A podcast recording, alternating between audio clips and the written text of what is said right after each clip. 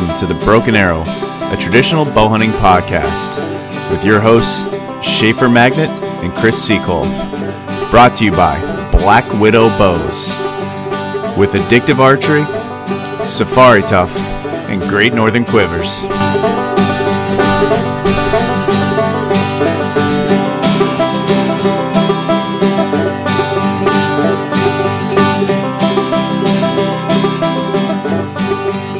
Guys are prepared to be underwhelmed. We're out in my garage. I'm digging the motorcycle in the back. Yeah, that's my Pan America.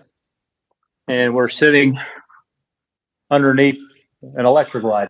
Oh, beautiful. Yeah, I built a lift table a few years back and I find every excuse I can to work on it because I love my lift table. That is that is a mechanic at heart right there. That's right. I told you. I- It's been 20 years since I technically was a mechanic, but I still identify as one. That's why my pronouns are FO and FU. Oh, oh that's great. And that'll be the start of the podcast right there. There you we go. Hi, Earl. I'm Chris. Hi, Chris. Nice to meet you, sir. Nice to meet you too. I missed you at ETAR. I, I, I met Schaefer. Uh, my wife Kip and I were at the um, PBS booth, and uh, I met Schaefer, and he said you were back there, but somebody came up to sign up, and since I'm a competitive person at heart, I couldn't miss a number. We had No. to try. We had to try to rack our numbers up. more more members is good. Absolutely. Never a bad thing. Yeah, we did pretty good. It was quite a bit of really good people there. Uh, Schaefer, your dad was there. I talked to him for a while. Feel sorry Yeah. for you. Yeah, no, I like There was I'm uh, sure I'm sure he was enjoying your last name a lot being a Steelers fan. Oh, really? Yeah. Yeah, I had uh, I had another cousin who played for the Steelers back in the '70s. He was a cousin by marriage, but he was uh, Jack Deloplaine. But I'm like the least sports fan ever in the history of Earth. I, um, I've recently saw a few things of rugby. I thought, no, that would be an interesting game. I might watch that sometime. Yeah, those guys Complete beat the snot out of each other. Yeah, they're brutal. Oh I yeah, love it. yeah, it's pretty Yeah. good. Yeah, but yeah, pretty much for me, it's got to be uh,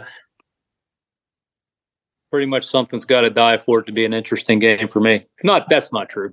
I just like to hunt. the I'm chase. Yeah, yeah, yeah. I don't. I don't really feel the need to kill anything.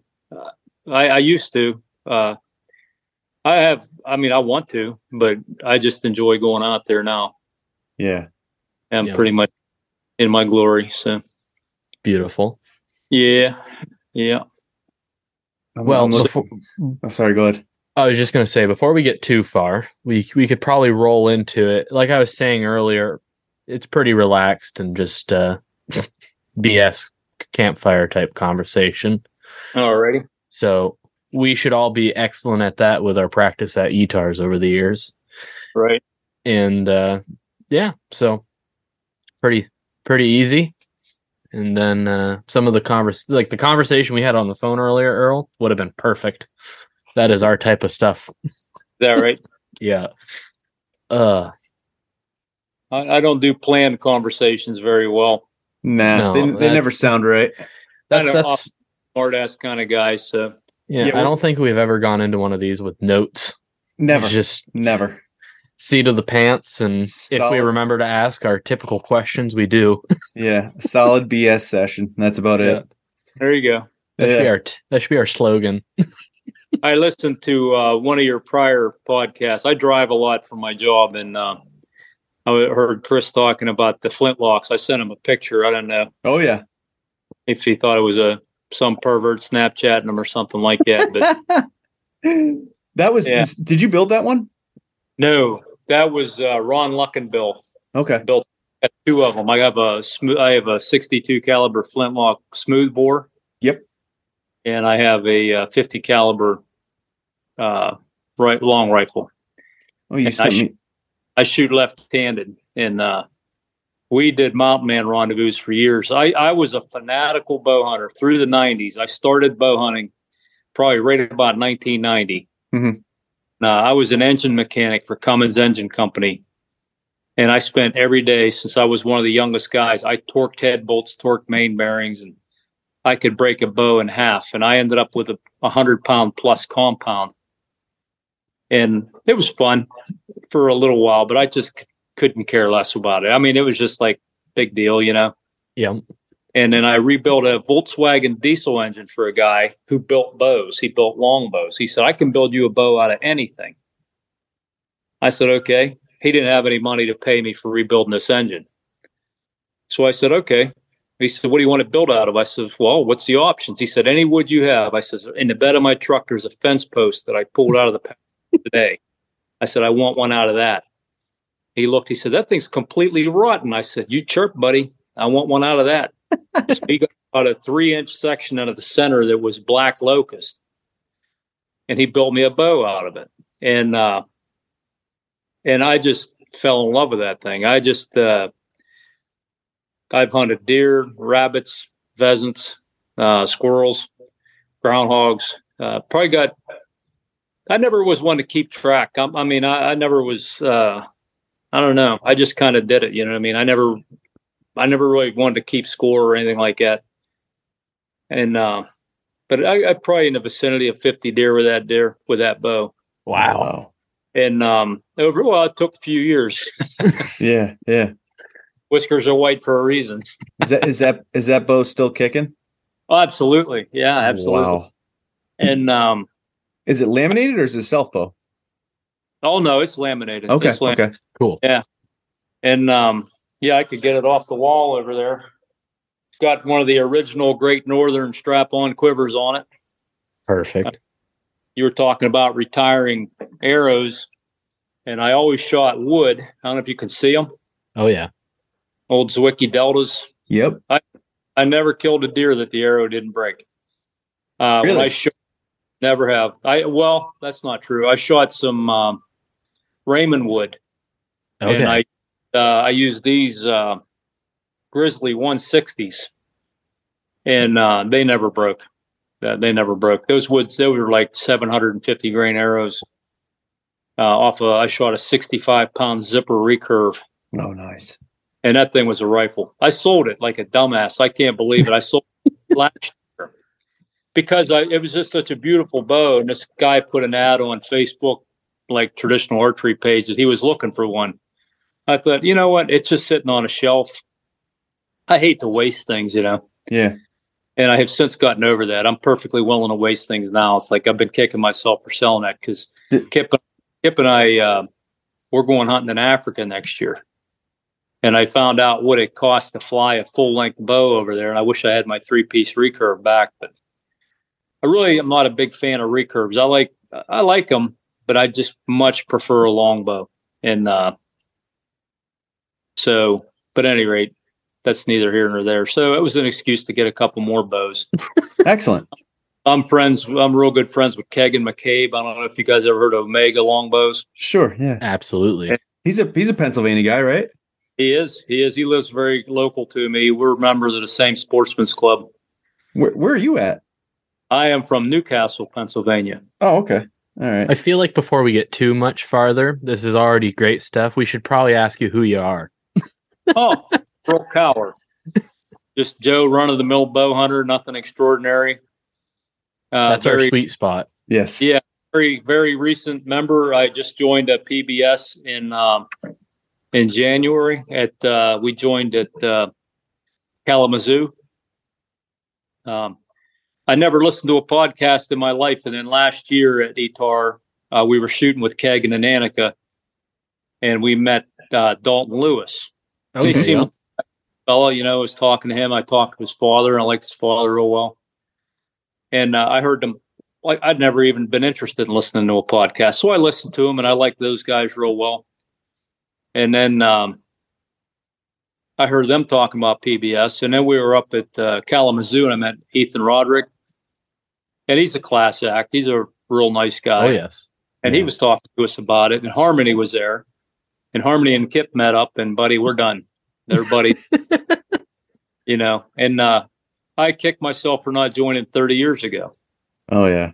But to be honest, I was I was approached about joining from a friend of mine, probably in about '92 or '93, and I met another guy. And I don't I don't like badmouth people, but he's a very very famous professional bow hunter, and I just I I don't like people. I don't like chest thumpers. I don't I don't want if if it's you're just all about look at me, I lose interest in you really quick. I mean, this isn't about self-aggrandizement. You know, this is just a sport that I love, and and I hate to see people. I, I think it just cheapens it for everybody, and it promotes poor behavior, and I just don't like it. So I thought that I heard professional bow hunter, and I thought that's what it meant. So we signed up. Kip and I signed up, and we uh, we went to Tim Denial's odd year gathering in Northwest Pennsylvania. And there's another class act. Tim Denial's just a this an absolute top shelf guy. And uh, I I got on the PBS Facebook page the day I signed up, and I said I have never hunted hogs down south, and I would really like to do that. And I would be willing to get. I got 20 phone calls in about 45 minutes. Hey, we're going. You want to go with us? We can swing by and pick you up. And I'm like, I don't know any of these guys. and I, That It's is just- definitely the community right there. Oh, yeah. oh my god, nice people. And we've Yes. since Compton also, just because anybody that doesn't think Mike Mitten's a badass after he picked those two deer up on that Primal Dreams video, but he talked to you. That was just that was epic, you know. Yeah. yes, he's awesome. And uh, another Every- really nice group of people. Yeah. Every time I ask somebody if they don't know who Mike Mitten is, that's literally the photo I send them. Um, This is Mike Mitten just casually. yeah, picks up six hundred pounds of trophy whitetail. Yeah. Yeah, He's a nice guy. He's a class act. If you he talk, is. a totally nice guy. Yep. So There's a, there's a lot of those people in this sport. Just Oh, uh, it's full of them. I met I met Fred Asbell. I, I don't know when year it was, probably about 1991 or two. Talked to him for a while, and he remembered my name every time I met him. That's impressive. Um, I don't want to, and again, I don't want to, I don't want to sound like I'm trashing anybody because this is not meant that way. But I was at ETAR and I shoot left-handed. I'm a right-handed guy, but I shoot left-handed. Okay. and I was talking to uh, uh, Jerry Brumm and Rick Shepard at Great Northern, and uh, was right next to Ken Beck, and uh, I signed in like had a sheet, you know, sign in or something, and I signed in. He goes, "You you signed in right-handed?" I said, "Yeah." He goes, "I see you're holding a left-handed longbow." I said, "Yes, I am." He goes, "You know what that means, don't you?" And I said, "Oh, "No, what's that?" He goes, "That means you're cross dominant. Did you realize you were cross dominant?" I says, well, yeah, but I usually dress like a boy in public, so I don't get in so much. and then Jerry about died laughing. Oh. Ken looked mad. I mean, he just turned his head. He's like, he was done talking to that butthole, you know. I'm sorry, it was just a joke, you know. The tough things I do that some people like it, some people don't. I'm sure he's forgiven you by now. Oh, I'm sure. Like I said, I- you know, but uh, That's too good. off kind of bad sometimes. I tend to answer with your mom way more often than I should. It's appropriate answer. It Yeah. sounds, sounds like you worked in the mechanic field for a while. Which is, Oh yeah, yeah, yep. I worked there quite a while. Like I said, still identify. oh, Yeah. that's oh, that's Like- too good. I just, uh, I just do my thing, and we have a good time. But so I, I was a fanatical bow hunter all through the '90s. I ate, slept, and drank shooting my bow. Uh, a couple of my buddies and I, we made these cardboard discs, and we practiced throwing uh, discs in the air for days and days. And we went to one of the pheasant preserves, and that was a huge letdown because we thought, well, we're not going to have any luck here. This is going to be really tough. And uh, the cardboard discs were ten times harder than the pheasants. We we only paid twelve birds because we thought we'd never get them, and we were done in about 35, 40 minutes. We're like, oh my god, That's awesome. we, we weren't allowed to use a dog. The guy with the farm wouldn't let us use a dog with arrows, and I understand that. Yeah. You know, I wouldn't want to either. But we went out there, and all three of us. It was like one shot, one. It was it was it was ridiculously easy. It was almost a bear. I felt like I was killing chickens. you want to hear a good chicken story? Absolutely. Absolutely. We live on a farm, and uh, I bought a. Uh, I called Jerry Brumm and I said, "Hey, my youngest son likes bows. I want to get a little critter bow for him." He said, "Oh, that's great. That's great." I said, uh, "You know, can you? How soon can you send me one?" He goes, "Well, we don't have any in stock." He says, uh, "When's his birthday?" I said, "Thursday." He goes, "You asshole! This is Tuesday." I thought you had them in stock. And uh, sorry for the language, there. no, you're you good. You're good. No. And uh, he goes, uh, uh he said, I don't have any in stock. He said, you know, I'll, I'll see what I can do. And they had one to me on Thursday morning on his birthday. No they way. had to next day aired it, you know. And it's a, just a little critter, like a 15 pound, you know. We had these chickens called Barred Rock, mean as hell, couldn't keep them in the pen, just nothing good about them. And Danny was shooting his bow, and his buddy come down and I, you know, Daddy, can you put this? He was like six or seven years old. Can you bring the bow in the house? Sure, I can. And my friend looked at the bow and he said, That is such a cool little bow. It's a shame you couldn't really kill anything with it. I'm like, Don't underestimate a bow, buddy. And I saw one of those chickens and I just totally, you know, never expected to hit anything. I had these little 24 inch, uh, quarter inch wooden dowels with nice field tips, you know and I drew back and shot, and I, I nailed that thing. I'm like, oh man, I, I, was, I almost dropped the bow. I mean, it was a total fluke. So I just kind of laughed and I threw the chicken over the hill, and we're laughing, ha ha ha, you know, big funny. So the next day I come home from work and I drive around the barn ramp into the driveway, and there's Danny out there, kind of hunkered down behind a tree, and I see him loose an arrow, and I see feathers. I'm like, Danny, what are you doing? He said, I'm hunting chickens. I said, Well, I see that. Looks like you got one. He goes, One? Look around. He killed 25 chickens over the period of the day. Oh. Uh, you better go tell mom start boiling some water. He oh, goes, God. What? Got to pluck these chickens. He said, Can't we just throw them over the hill? I went, Oh, did you see daddy yesterday? He goes, Yep. uh oh. Daddy was bad, son. You know, we had this, we spent the whole night cleaning chickens. It was awesome. Oh, that's, oh, that's too good. Yeah, I, I got a kick out of it. So I told Jerry that story, and he's just like, "Oh, I'm so glad I sent you that." He probably doesn't remember now, but yeah. oh, that's uh, awesome. Is he still hunting? My son? Still, yeah, is he still shooting a bow? No, nah, not too much. He comes down. Uh, Kip and I are on the board of directors of Lawrence County Sportsman in uh, outside of New Castle, and we just—it's a shotgun. It's a sporting clays club. Yeah, that's how ours is too but I put a uh, archery. I call it the bow hunter trail because I am not interested in scoring your target, and I am not interested in what you think you scored on your target. So we just have a trail. You pay a couple bucks, and you can just walk the trail. We get thirty targets out. Beautiful.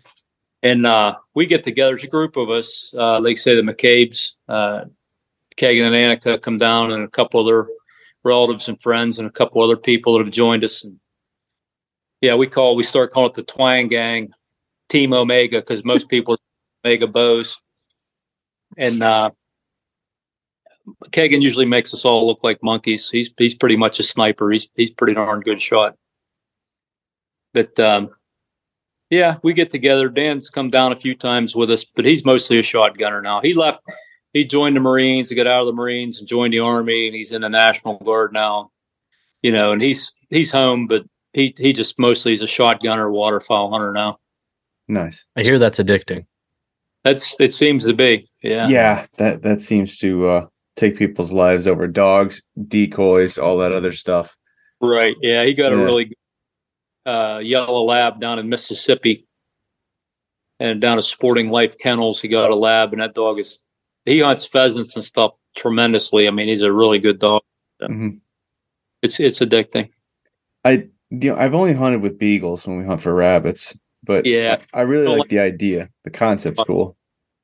What's yeah, that? Be- I said anybody that doesn't like beagles, I'm not interested in talking to. Oh man, there was there was one. He was a, such an asshole. His name was Emmett, and he was. He was you talking about the owner or the dog? No, the dog. Okay. He, he was he was old then. He was probably 12 when we were hunting with him. We got my buddy got him when he was probably like 11. And this dog could hunt. He could he could flush rabbits like you wouldn't believe. It was great. But if he got on a deer trail, you spent the rest of your day chasing after him because he was he was such an ass. He'd just take off like miles. Yeah. Oh, it yeah. sucked. But yeah, boy, he pushed rabbits. The guy that built my uh, yellow bow, locust bow, I called Old Yeller. He uh, he got a surprise divorce when he came home from an elk hunt one time. So he went total redneck, and he he left. He had a male and female beagle, and he just let them breed. And they had about a 50 acre field next to his house. We called the Rabbitat. For some reason, coyotes and hawks and stuff left it alone, and it was lousy with rabbits. He ended up with 30 beagles, and Oh we went called it the choir. We went hunting with 30 beagles. And by the end of the day, we'd killed about half. Nah, I forget. We got like three or four rabbits apiece, but we must have shot 700 arrows each. I mean, it that's the hardest shooting on Oh, earth yeah. is a with a bow. But uh, yeah, you haven't lived until you've hunted with 30 beagles at one time. Our- Our face hurt for days from laughing. It's just it's just a, like Benny Hill. They are. They're funny dogs. Yeah. Yeah, When you get a good one, oh my goodness, look out. yeah, yeah. They're epic. So I, I heard you ask about first traditional kills. I was that was literally going to be my next question. my first traditional kill was this absolutely massive, just enormous, huge, probably weighed close to 35 pound doe. Uh, I hunted, I was probably 27 feet up, and these two deer come in and they look like specks. and I, I had a 65 pound recurve at wooden. I had uh, Douglas fir arrows from uh, a guy in um Florence, Montana, uh, double eagle archery, made beautiful, beautiful arrows, and uh, and with his wiki broadhead, and uh, deer come in and stopped, and I just laced it.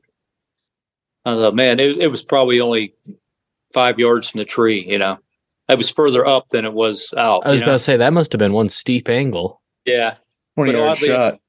that 65 pound bow had enough meat to get it through that 35 pound deer. You know. Yeah. it was a surprisingly short blood trail and uh i was so proud of that deer i can't even tell you. I, I just i just absolutely was so happy that i shot that deer. I brought it home and i hung it up on the off the porch post and my dad come out and just about died laughing. He goes really? Really? I'm like but i did it with that you know? And it, he just didn't see the he didn't see the sense in it at all. He goes all right, you know, that was the end of that. But I still, I was very proud of it. And then once I killed one, I just started annihilating them. I started filling tags, and it's that first one's tough. And after the first one, it gets a lot easier. You know, How long did it take you to get the first? uh, it was the first year with a recurve I got out. It was Perfect. half the season. Where where we live, the deer numbers are not very good. Uh, we on occasion shoot some pretty nice ones, but uh, like you won't see a deer every day here. I mean, hopefully, but not usually. I mean, and then you'll see two or three on a good day if I'm you're lucky. familiar with this concept. Yeah. Are are are you in the area where it's a four on one side rule? Yes. Okay. Yep. Yeah. I Is got it one. working? Um, Are you getting good bucks out there? I wish I could show you a picture of my son. My son, the, the same one that shot the chickens, his first buck. Now this was a rifle kill. Mhm. Twenty-four and three-quarter inch spread, ten point. Wow, it was enormous. Did have I a mean- lot of good a good amount of mass to it too. But yeah, yeah, it was big. Damn. I got, uh, I've gotten a couple nice ones. I don't know if you can see this guy over here. Make you nauseous here moving the camera. That's It's all okay. good. You see that guy? Oh yeah. Very nice. That's the probably the second from the biggest that I've I've gotten. I got one that's actually probably not quite physically as large, but a much nicer rack. I got here's here's bows over there. I shoot pretty much every one of them every night. Yep, beautiful. Pretty much every one of them every night. For if you can see them on the wall Oh, yeah. there. But uh, yeah, I'm an addict. I, I shoot I don't know, probably a hundred arrows every night, at least. That sounds familiar. And um, but I got to shoot ten different bows. Um, like I said, Kagan's bows are probably my go-to, but I have a a Toelke Whistler I like, and I have a Great Northern Bush bow that I like real well. Excellent. I have a uh, Toelke 64 six SS 64. I bought at Etar last year. And I liked it. I killed two deer with it. I killed a nice eight point. Um, he walked by about 30 yards away from my tree stand, and I just wouldn't. I don't want to take that shot. And he went out of the woods, and there's a strip mine. So I waited till we went out, and I climbed down because I'm a dumbass, and uh, I just kind of snuck up on him. I I had the real good wind, couldn't beat the wind, and it took me about an hour, and I got up where I was about probably 11 yards away from him and whacked him, and that was awesome. It wasn't anything huge. He was probably a 14 inch eight point, but I just I just was like my heart was in my throat the whole time. You know, Yeah. it was all, Beautiful. I I went so I as in the 90s when I was a mechanic, and I my camo was a polyester Cummins work uniform most of the time, reeking of diesel fuel, and they never it never bothered them deer. That probably bothered me more than the deer. Yeah, I think it's that uh, it's a farming area, and I think the smell of diesel fuel doesn't turn them off. That's probably a good cover scent in all reality. used, used to it. Yeah.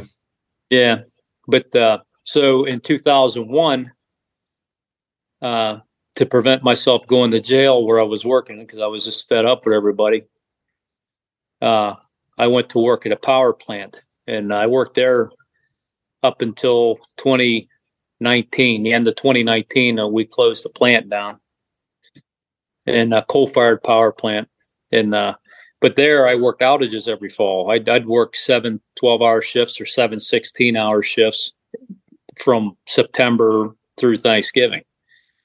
And, uh, you know, with my wife not working, I pretty much, it was, you know, on me. That's what I just did what I had to do. And Yeah. Much as I hated it, I couldn't go hunting. You know, I, I would slip out in rifle season. Rifle hunting is a big family thing, you know, for us. First day, you know, rifle season in Pennsylvania is a religion. Yep. And um, so I would go out and I shot a bunch of deer with a rifle too. But it's it's always fun. But it's fun because it's a family thing. It's like it never really felt like you were doing much. It's a group hunt.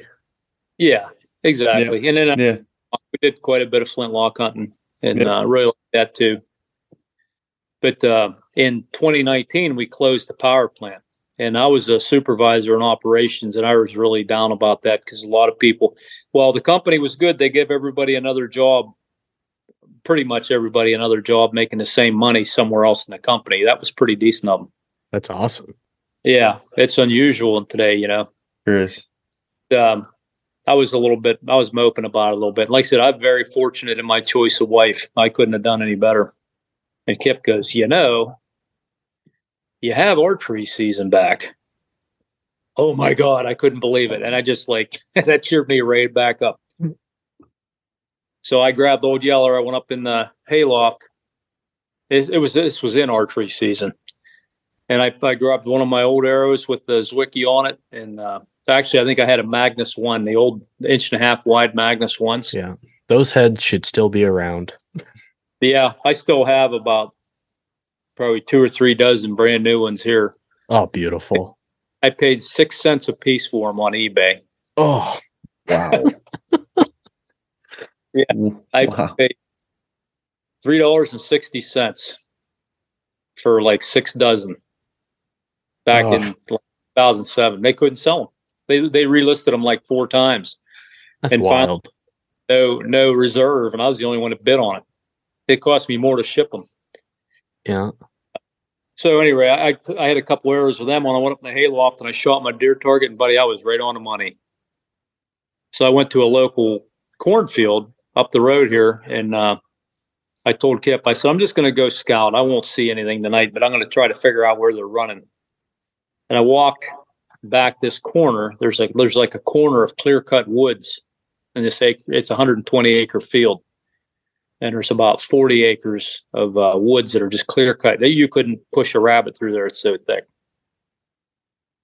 And I was going to go on a corner to watch and scout for deer, and uh, I got halfway back, and you know how you ever get that feeling like it's Bucky, it's Bucky here, man. There's something. Oh, yeah. I just fought, and I and I stepped back, and I stood there stock still for an hour and a half. I'm thinking, what a dumbass. I didn't learn anything. I didn't see anything. Well, then I heard something. And uh, 30 feet behind me, I heard crunch, crunch, crunch. And here I saw a deer's feet walking directly straight behind me on the ground. Uh, obviously, he was on the ground, but I was there too. Um, and I just waited and waited and waited. And I had my finger on a string and I had a little tension. And pretty soon I see it, a, a deer's mouth with an ear of corn in it. It comes up and oh my God, it's a buck. He turned his head. It's like, oh my God, it's a buck. This thing's huge. and I'm 10, 15 feet max. And you talk about your heart in your throat, you know. And I'm just standing there. And, and I had a shot at probably seven feet.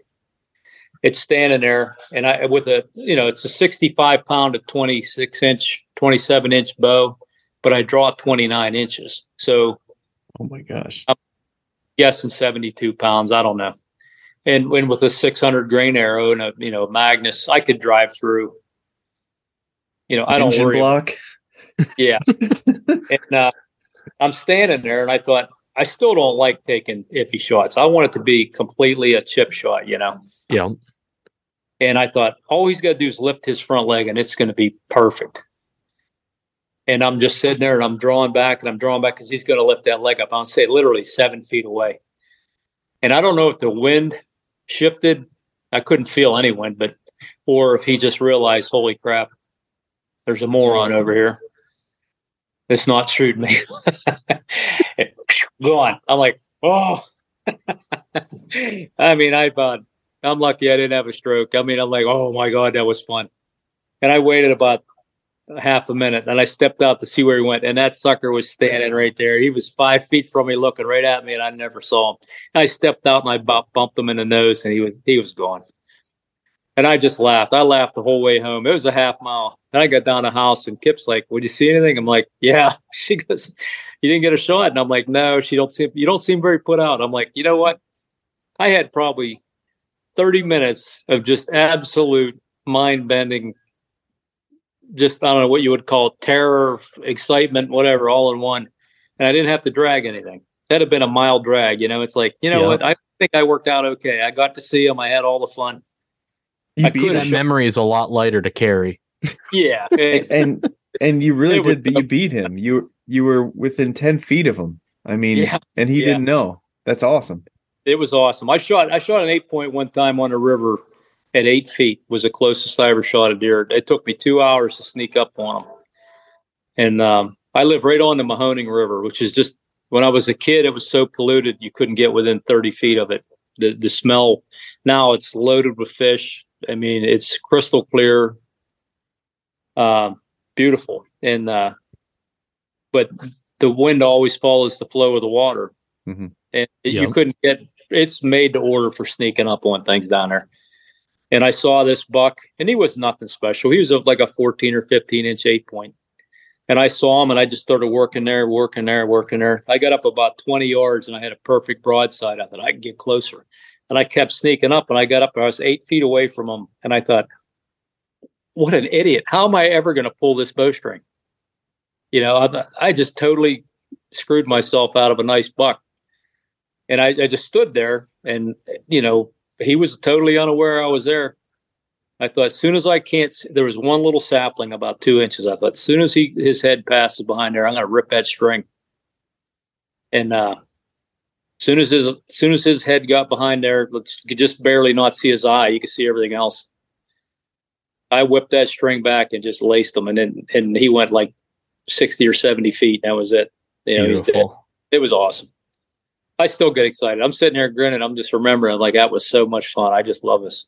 all the all the uh all the all the memories are starting to hit me like i was i was on the phone with a friend today having a conversation about it and now i'm starting to think about like that smell of decaying leaves the the sun going down at like seven o'clock and there's that twilight time of the day when everything starts creeping around i'm just thinking about all this stuff going man i just can't wait i'm so excited right now I'm fired up. I'm totally fired up. you guys didn't open early did you are you open now or no No, no, we open the 29th so it's it's 2b that opens up early Yes. right okay county bus. Yeah. you open the the 29th or the 30th I think it's the 29th, whatever Saturday. the is. saturday okay okay i don't know i don't remember the date i think Thirtieth. it's the third all right Is it three? Yeah, so so state the state opener. Yeah. I know I know there's some people that open early. Like I think it's 2B opens up early. Yeah, they open two weeks early. Allegheny County two, I think. So what what constitutes your opening day?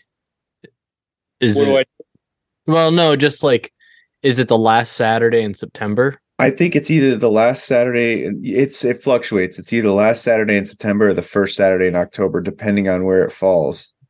Yeah. So if, if the Saturday's on the first or second or third, it's it's that. If it's on the 30th or whatever, it's it's in Okay. September. Because ours ours used to be the first Saturday of October. Now it's October first. So I was just trying to figure out how it could be. No, it's it's a that Saturday. Saturday. It- the the Okay, date always that makes sense. changes. Um, I, I don't know how they judge it. I don't know if it's by like six weeks or I don't know what do we get about six weeks of, of archery season, Yeah. roughly something like that. And so I, I think it's just to kill it before a week before Thanksgiving, or I think it's about a week before Thanksgiving, and then rifle season opens the Saturday after Thanksgiving. Right. Yeah. So there's like a little break in there. So I think that's how they judge it is six weeks out from the week before Thanksgiving or so, something along those lines. yeah. We used to end off on uh, Halloween every year. Halloween's best. That's my favorite day. Yeah. And uh, that's why I got my first buck. Well, that was again probably like 90, I'm guessing 92. hmm Froze my ass off. It was cold as hell. And uh, apparently, some of our deer aren't very good at reading. They don't know the program. They're supposed to come out here, you know. Yeah. And giant swamp behind me, and it was like they were, you know, they were rutting. And again, I'm not a trophy hunter. Uh, I just, I just like to hunt deer, you know. And uh, I wanted a buck, and it was the last day of archery season. And uh, I heard this crash, and I looked behind me, and I saw this buck. It was a small buck. It was, I don't know, just a nothing special, you know, like a 12 or 14 inch, you know, six point. And uh, he's he's kind of trotting along, and uh, I looked and I can remember seeing Oh, he's way too far away, but he had a chunk of mud or something on, looks like on the point of his elbow. And as he's jogging, I thought that's going right over his heart and I shot those uh, Doug fir arrows, and I, I crown dipped them. The last, I didn't dip anything. I used foam brushes, and I used uh, four in one safety enamel yellow paint, and three yellow feathers and a yellow nock. And it, I can remember seeing that little triangle on his elbow, and he's trotting along, and I don't even remember drawing the bow. I don't remember anything. And I, it looked like a tennis ball going through the air. And I thought, oh no, what did I do? And uh, I thought I shot 20 feet in front of that deer. And as he's running that arrow, and he just co- coincided, and, oh, and I beautiful. nailed him. I mean, he did again. He went about 50 or 60 feet, and uh, he laid there, and you could see the blood squirting up. It looked like a, a steam fountain. It was like 10 degrees out. You know, it was cold. And I just, I about jumped out of the stand. I was so excited. That was my first archery buck. You know, that was that was pretty exciting. Excellent. This is still with that black locust bow. That no, that was still with my zipper recurve. Okay. Okay. Yeah, I killed probably six or eight deer with it, and uh, that was a good shooting bow. That took Bob Thompson, but he knew how to build a bow. I was gonna say, was that Tom Tom Phillips or, or uh, No, that was Bob Thompson. Yeah, and uh, I watched Stacy Groscup shoot, and I was shooting that heavy compound, and I went down there and I says, I saw him shoot that bow. It obviously shoots really good. Now Stacy shot a fifty pounder, Mhm. and he says, "What do you want?" And I says, uh, uh, "Give me, you know, I don't know, probably eighty pounds." He said, "You don't want an eighty pound recurve." I'm like, "I shoot hundred pounds here." He's like, "No, you don't want that." He said, uh, "The only lefty he had was seventy two pounds," and I said. And I was shooting it, and I thought, I like this. And he goes, "You don't want that. Don't get that. It's for your first traditional bow. You don't want that." And I had to argue with him, and he says he I got him down to 65 pounds. He said, "I'll build you a 65. I'm not going to build you a 70 because you're making a mistake." All right, all right, you know. And, and if I could do over again, I'd have got that 50. You know, yeah, having trouble with the weight, but it's just harder to learn. You know, I still exactly. prefer a 60 or 70 pound bow. I think you got to be a better shot to shoot a lighter bow. Uh, there's nothing that cleans up a release like an extra 10 pounds on that string, you know? I can't even imagine what my release would look like with 10 less pounds. Yeah. It's it's already a pluck from no other. It's a beautiful. it's an elegant release. Don't don't don't knock yourself. It's There you go. plucking consistent, okay? but uh, it again, I, I just I just think you know, I think most people's problems with their shoulders are more issues than the bow, and uh, um, I had my shoulder, I had a gross dislocation on my right shoulder, and they told me I'd never shoot a bow again, need multiple surgeries. I never had a surgery. Um, I got full range of motion. Uh, I, I shot a bow. I bought a little kid's bow when that happened. I couldn't even pick my arm up. I, my arm, I, I couldn't even hardly move my hand. When I, I opened a truck hood, and the hood broke off, and my hand was stuck in the mirror bracket because I Oh. grabbed the mirror bracket and under the fender, and it just broke off. And um, and buddy, that's some painful shit. and uh, and uh, that I bought a little kid's bow, and I must have pulled it 500 times a day until pretty soon I could get my arm up to here, and I could pull that little like 10 pound bow. I went to a garage sale. I found another little kid's bow, one of them little all fiberglass green Mhm. things, and it was like a 25 pounder, and I I couldn't pull it, and I worked and I worked and I worked, and eventually I could pull it, and then. uh by that happened in March, and by October, I was out in the woods with a 65 pound longbow again. And like I said, I got full range. I don't have any problems. That's awesome. Wonderful. I- yeah, I- I, You don't use it, lose it. You know what I mean? I you think have- a, a lot of those shoulder injuries are excuses. I have a lot of friends that all of a sudden developed shoulder injuries as soon as they legalized comp or uh, Crossbows. cross guns. In It's weird how that happens. I don't know, Earl. It sounds like you need to start up a physical therapy business. Yeah. Yeah. Earl's Earl's physical therapy. Bow hunters rehab. Now you don't have an excuse, fellas. Yeah. Self esteem or us. You know, I was raised by an old Marine. My dad was a Marine drill sergeant in 1948 to 52. And it's like self esteem was something you beat out of somebody, you know? Yeah, exactly. We need more of that these days. Oh, Yeah, yeah.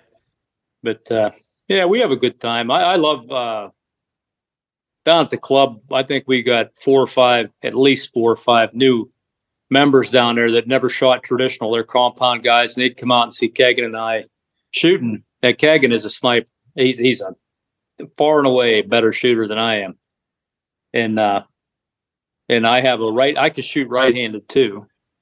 Um, I just much prefer left-handed, and uh, and I have uh, one of his bows. It's thirty-five pounds, and uh, I bring it along. And sometimes I just want to shoot it, so I'll sh- Mhm. shoot it right-handed. You know, and we'll I'll let people use it for two or three weeks. You know, and they'll come out and shoot with us. And I don't shoot. I shoot. I, I don't. I have made a religion out of minding my own damn business. I, I don't care how anybody else shoots. I, I could give two damns. I mean, they're working for you. Yay.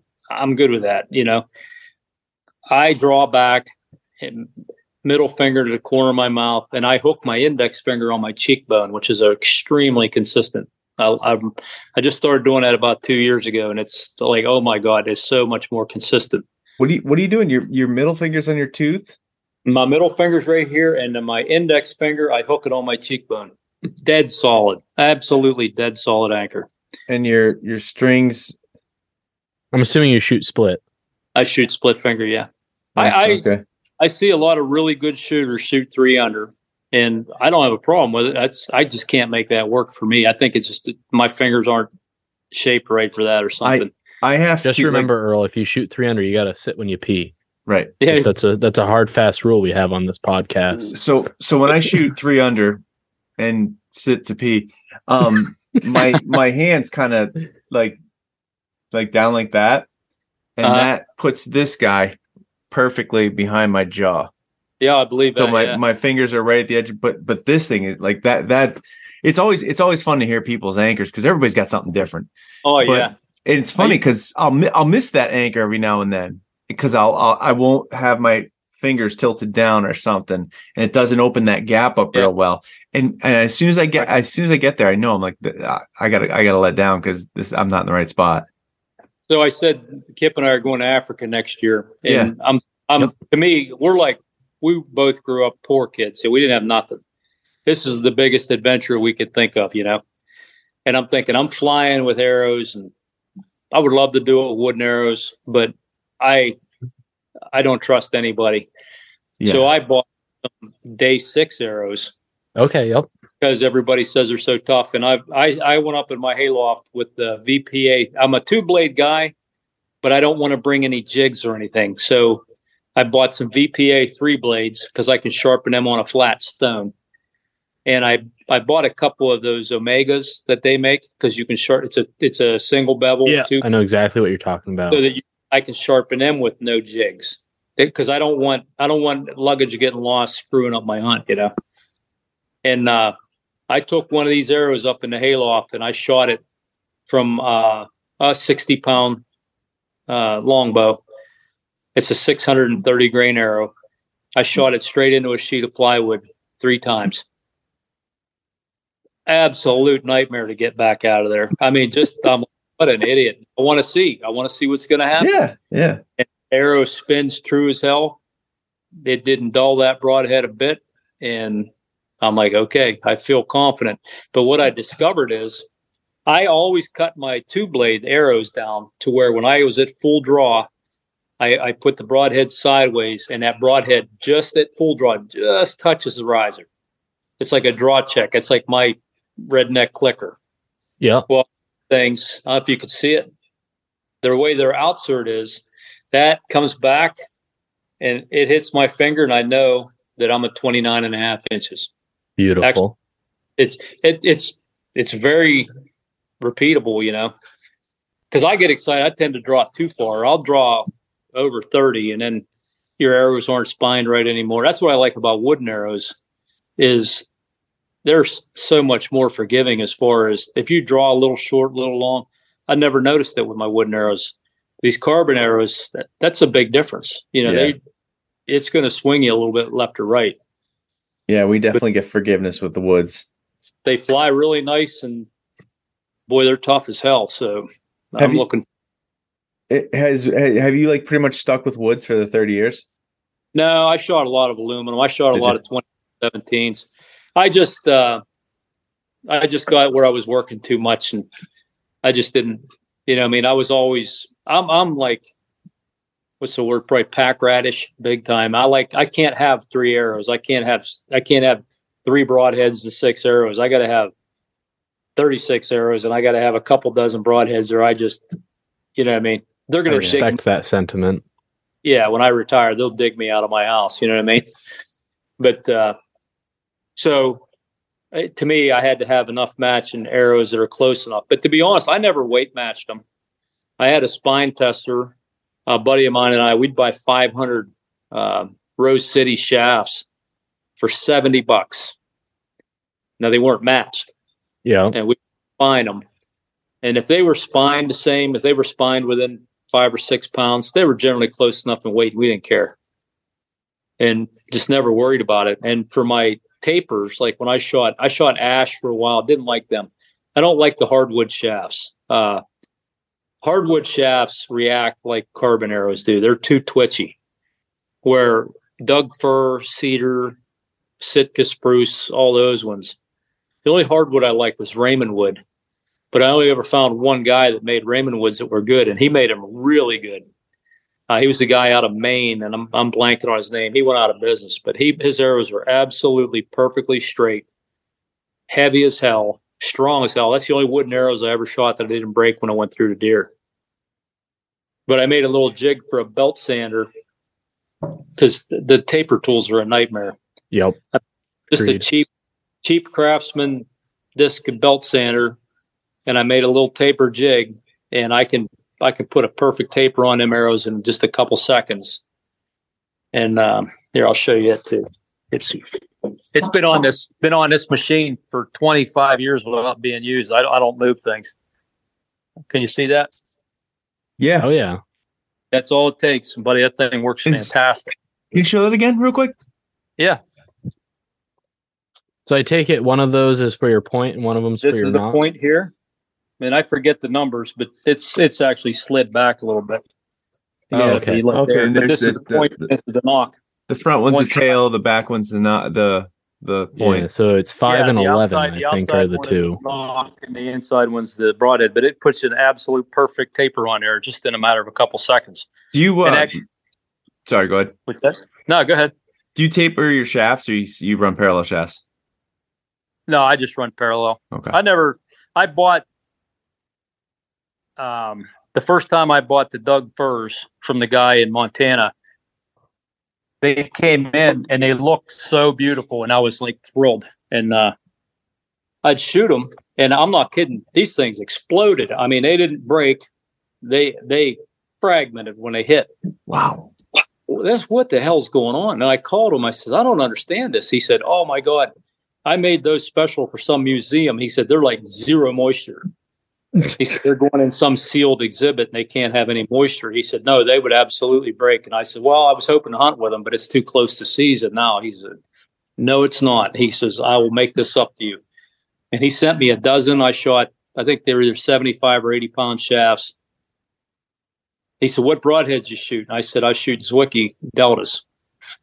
And uh, they made up a dozen that he made up, you know, crown dipped, uh, crested, fletched uh, with Zwickey Deltas on them. And they had them at my house in a few days. And um, that was like the first year I got out of compound. So I did all my shooting at 30 yards. And I had a 3D target at 30 yards. I thought if I could hit it with this arrow, because I was going to go with 22 16s and uh, I shot and I dead centered it. I'm like, all right, you know, I'm not a target guy. I'm a hunter. I, I don't care about groups. I don't worry about groups. I want to kill a deer. That's that's all I care about. So I don't do groups. But I thought if I can hit, if I get that net kill again, I'm going hunting with these shafts. And I shot. And that was the first ever Robin Hood I've ever gotten, That's awesome. and with a broadhead with a Zwickey. I, I I split that arrow at like three quarters of its length. I thought, well, that's it. I'm going out. And the next day, I shot that little bitty doe, and I went out like a the two or three days after that. I shot another doe, and then I went out and shot the buck, and I'm hooked. Heck The last on it, I actually when I started at the plant, I never got a chance to shoot, and I thought I'm not going to go out and wound a deer just to satisfy my own ego. So I bought a Mathews compound and I practiced with it. And I went out, and every time I went out, I'd go out and I was seeing deer like crazy. And I'd come home, and Kip's like, "Where's your deer?" I'm like, "Uh," because it got to the point where if I went hunting, I usually came home with a doe or something. And uh, she's, uh, I don't know. She's, didn't you see anything? I did. Where's it at? Did you miss? I'm like, no, I'm never going to say that. You know, no, I didn't. I don't know. I didn't feel like it. And she's like, really? I'm like, eh, yeah, I just didn't feel like it. And it was towards the end of season. She said, you better get your longbow down because she likes eating them, you know, and she helps process the deer. And we make kibasi and bratwurst and, you know, we butcher our own deer. And, uh, so I got old Yeller out and I had these arrows was, uh, they were 21 17s and, uh, they had, uh, you ever hear of a thunderhead broadhead? Yep. Uh, 125 Classics. yeah. And uh, I had those on, and I'm up in this tree stand. And again, the deer around here are really stupid. They never know where they're supposed to come out. And I saw this buck, and I'm like, oh, well, if you guys, this is a buck I just showed you. And uh, oh my God, that thing's huge, you know. And but he was totally in the opposite direction where I was expecting him. So I drew back and I shot. And if I miss, I shoot over. I, I shoot a foot over. I don't ever. I've never shot under any. I shoot a foot over top, and I shot underneath him, right behind his front leg. What the hell, you know? And uh, the deer didn't even flinch, didn't react. It's like actually, it either stepped or kicked the arrow because that arrow ended up bent. I thought, what the hell? I, I, I knocked another arrow and I shot. And I thought, son of a gun! I shot right under him again because I watched the arrow, you know. I shot right under him again. I'm, I'm uh, my head's not in the game. I'm, I'm done. I'm not going to wound a deer. So I just hung the bow up. And I watched him slowly walk away, about hundred yards from the tree line. I waited till dark and I climbed down. I grabbed my first arrow and it was bent. You know, I grabbed the. I went to grab the second arrow and it's pitch black. And I went to grab it and it's like, oh no, what the hell? I hit him. you know, I thought I could have swore I shot right under him, you know. And then I then I'm like, you don't trust yourself, you know. You're and like, where did I hit him? Did I did I gut shoot him? Did what happened? So I just backed out because it was only about 40 degrees. I went back the next morning, and there was not a single hair on the. I mean, the, hair, the broadhead's still stuck in the ground. No hair, no blood. I'm making circles. I had a buddy with me. Nothing, no, not a sign. I said, you know what? I said, you walked. He just walked calmly, walked. Wow. And I said, you go over there, and I'm going to go down by this creek where they usually go when you hit them because I've killed a few deer in that spot. Yeah. And uh, I go walking down there. He said, "Hey, dummy, get over here." And I walked over, and he just made it to the edge of tree lines, and it was a perfect shot. It laced through him, and that deer never knew a thing. But it was the reason I shot low is it was 35 yards. I, I, it never crossed my mind how far that deer was. It just totally, just never even crossed my mind. That's why I shot low the first time. And I thought, what a freaking unsportsmanlike son of a gun I am, you know. but it's it amazing how you can get that green light, though. Yeah, yeah, yeah. In my head, I can I can envision the three yellow feathers disappearing through the hide, and when I see that, nine times out of ten, that shot's gone. I don't remember. There's I don't have a draw cycle or a shot cycle. I yeah. have a grip it, rip it, and got it. You know what I mean? Heck yeah. But there's way there's way better shooters than me. I can tell you that. But I uh, typically ninety percent of the deer I got were probably under 15 yards. And probably, to be totally honest, probably 80% were under 10 yards. And that's how I like it. I mean, I want to, I want to pick the hair, you know what I mean? I want to see where they're at. That's to me is way more fun. So totally agree. It's I, a good uh, time. You, you mentioned it earlier about, about new people coming to your club and wanting to shoot and stuff. And, and I, uh, I saw some pictures from the Forksville Bowhunters Fest. I don't know if you've ever been up there or not. Uh, it's it's on the eastern side of PA. It's in uh, Sullivan County. Okay. And it's it's a it's I think it's the oldest bow hunter festival in the state or maybe the country. I forget. But there were pictures and I, there were so many traditional archers there. I, I couldn't believe the amount of pictures I was seeing from that place from this past weekend. And I was kind of bummed that I did I did I couldn't go. I had some stuff going on this weekend and I couldn't get away. But um man, I couldn't believe the amount of traditional shooters there this year. And there's never not like that. It was pretty cool. It's yeah. neat to see the I pictures. It's growing. People are seeing it. It's really not that.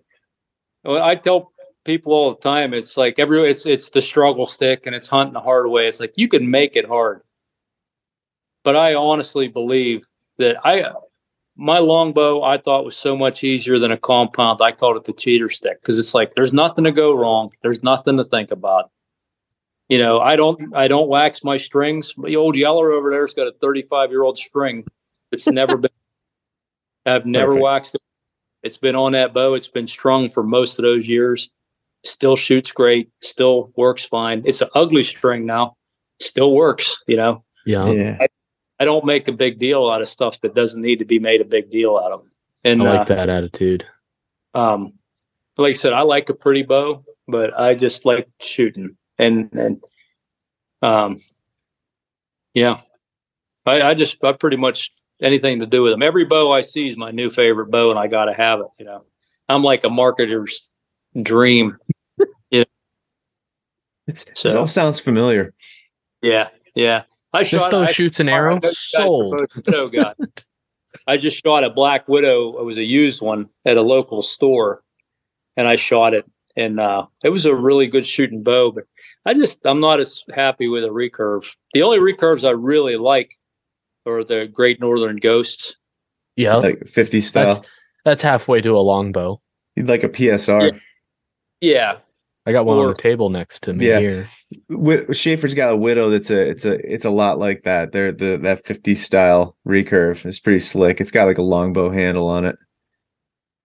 That, that's uh, my that's my favorite kind. I I broke my wrist last year and uh if I tilt my hand at all, it's like bone to bone right now. Mm-hmm.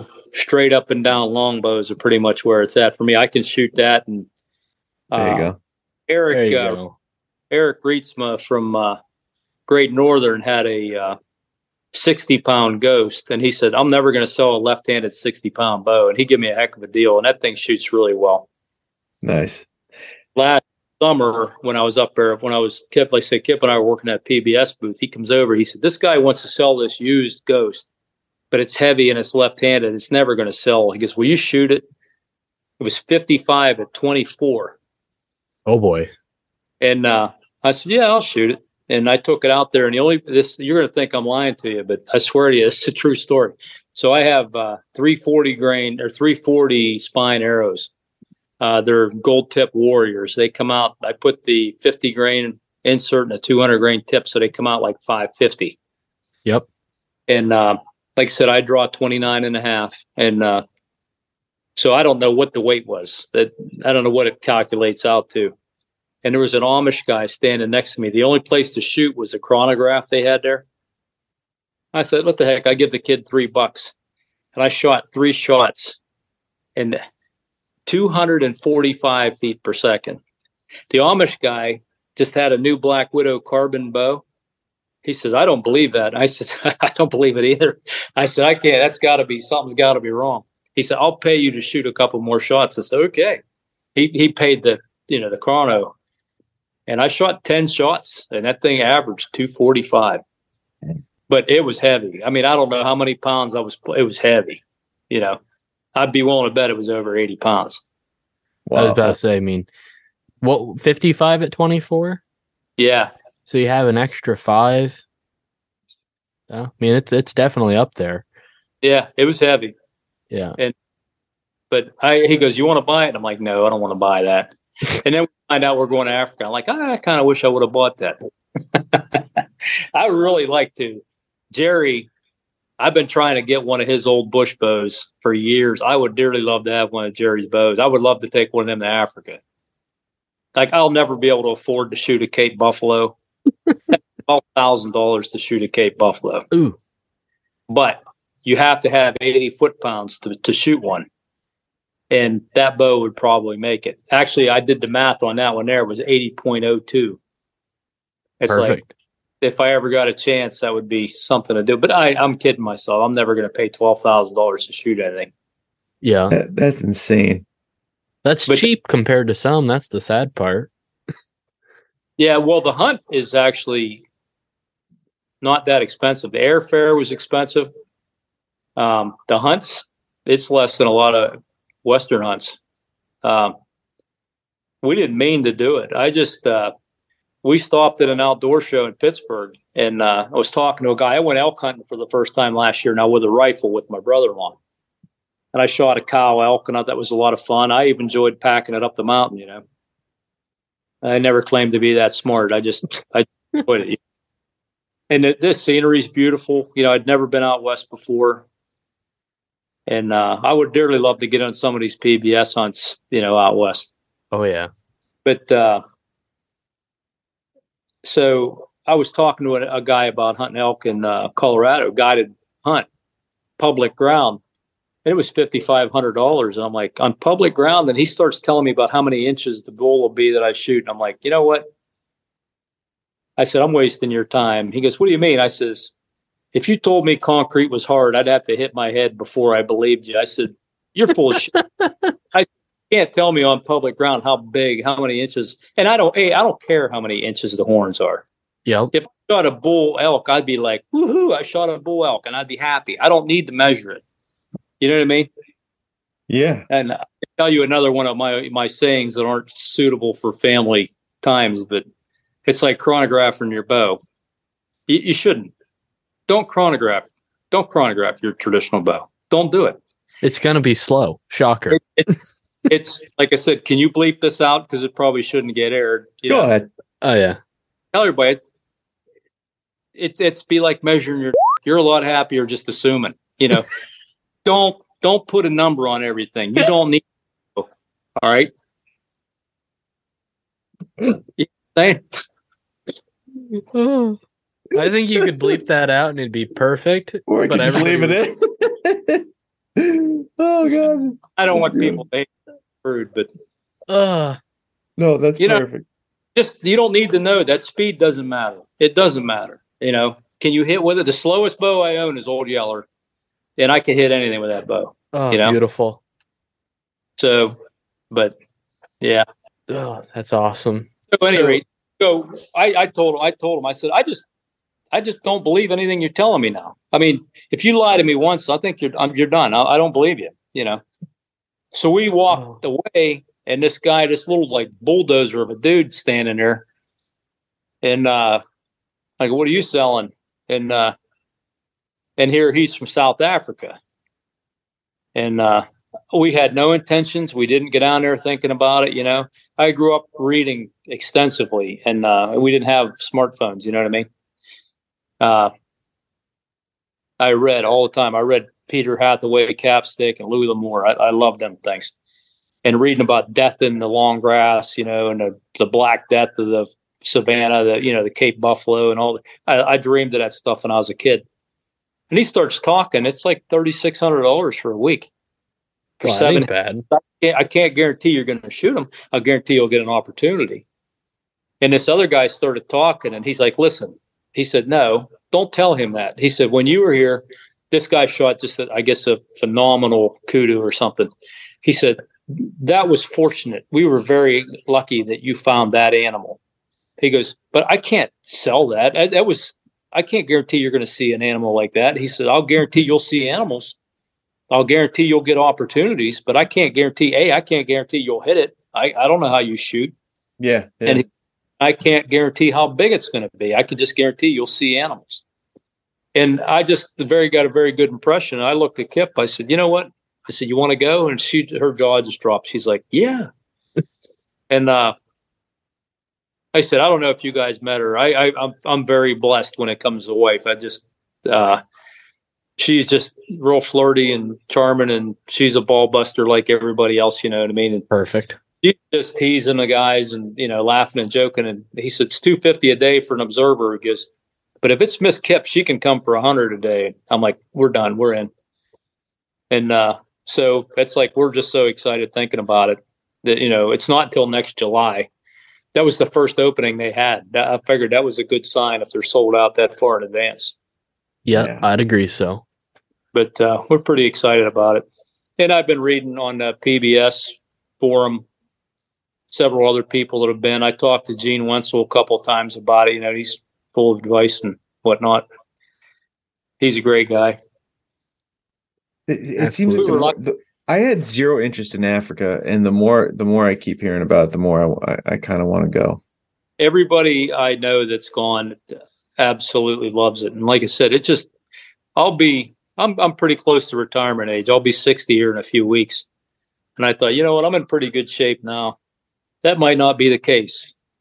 And so I my whole life I either work two jobs or work extended. So it's, you know what, while I'm able, I'm gonna I'm gonna go on some of these hunts that I dreamed about. Like I, want to kill an elk with my longbow, and you know, and I want to, I want to kill a bear with my longbow, and uh, moose is my moose is like the most epic animal on earth. I think I dearly love that. I, I put in for tags for Maine for years and never drew anything. I finally gave up on the tags, and uh, I, I had a hunt for moose in uh, Canada back around 2005, and then I ended up almost losing my foot at work and uh, I was off work for a while and I couldn't I just couldn't do it so uh, I will someday shoot a moose I will be like Monty Browning I will never be like Monty Browning but I would love that hunt Heck, there's a man for you right there him or Mike Mike Mitten or, or Monty Browning are two positive examples of American manhood as far as I'm concerned them guys are awesome Absolutely. Agreed. Yeah. This is this is a good segue. One thing that uh are the last ep- two episodes ago, Jesse Johnson asked us if you could sit around a campfire with five people, who would you choose? And that that's a Uh, great question. Alive or dead? Alive, alive or dead. dead. But I think instead of asking that, I just want to ask who were some of the role models or people you looked up to as you came up through the sport. A little more generic, a little less pressure. yeah I mean like obviously you know, Fred Asbell Fred Bear obviously Yeah. uh, Howard Hill, Ben Pearson. You ever watch any old Ben Pearson videos? Have you ever seen those on YouTube? oh yeah. Shooting ducks, watch him shoot a javelina at like 90 yards. You know, a lot of those guys, but a lot of those guys would do things we consider unethical today. Yeah. I mean, we're kind of managed by the Karens of our. I mean, there's a difference between unethical and what what would be considered an ethical shot by one person is not unreasonable. Like I like close range shots, uh, but I know guys that are tremendously gifted marksmen with a bow, and I don't think they're doing anything unethical by taking a little bit longer shot. You know, Yep. if you got the bow enough to handle, you got enough arrow, enough bow to do the job. Um, I got to be honest. Uh, people that I've met, you know, who and and I don't know if you guys will know this guy or not. I've met him a couple times now, and he's just a badass. Is a guy named Bill Terry. I we, I have heard his name a few times. Uh, we sat at Tim Denial's odd year gathering with Sean Blakely and Bill Terry, and Sean is a class act. He's a Yes. really good guy. Really like him. We love Sean. And another guy I like really well is Eric McKee from uh, Great Northern. We nice, are very familiar with Eric. nice guy. I got Not I got. I got at least six of those quivers. I love those quivers. Yeah. And uh, um, I hated bow quivers until I, I hunted with a back quiver. I had a hill style back quiver I used, and uh, I almost knocked myself out of a tree with it one time. I made a platform. It was just the size of my two feet, and I would go walk forever, and I would go as high in a tree as I could. And I had one tree stand. I won't even tell you how high it was because it was retarded, but uh, I was only eight or ten feet above the deer, but the only tree there was a ridge. There was a white oak ridge on a pasture in a farm near me, and it was the that ridge was gold, and uh, you couldn't get near them. It was absolutely made to order for the deer. You know, there's no approach to that ridge. One tree at the base of the hill was a huge giant oak tree, and uh, I used every. I used to always use screw in tree steps. I used every single tree step I had and I had to lay back and to get my legs high enough because I had them about three feet or further apart, you know, to get up there. I was over seventy feet, and I go Oh. up there and I got a homemade little tree. Well, I was only six or seven feet above the deer. Yeah. It wasn't very high above the deer. It and I a had steep my hill, right? Like oh yeah, steep hill, Yeah. and uh, and I'm I'm probably uh at best a 15 yard distance shot to it's a Yep. real narrow, and I'm like seven or eight feet above them. And I I killed oh half a dozen deer off that hillside, but I could sleep standing up, and I, I would just stand there on this platform. It's just the size of my feet, no more, and uh, I would doze off, and I was I was perfectly comfortable doing that. And one time I turned and my back quiver just pushed me out a little bit. I thought I was going to die. I'm like, oh, this is stupid. I would, and I bought a safety belt. I pulled my stand down out of the tree. I'm like, nope, Ugh. gone. One near miss and I'm done. I'm out. I, I got a I got a I got a new question, a little bit off topic here, but you you, you uh I got a new question I want to start asking people because I like to read a lot. Um, you mentioned reading books about the Dark Continent and whatever. What's uh ha- have, you read a lot of archery books? I should ask you that first. I would say quite a few. Yeah. So what's what's your favorite traditional archery book that you might have read?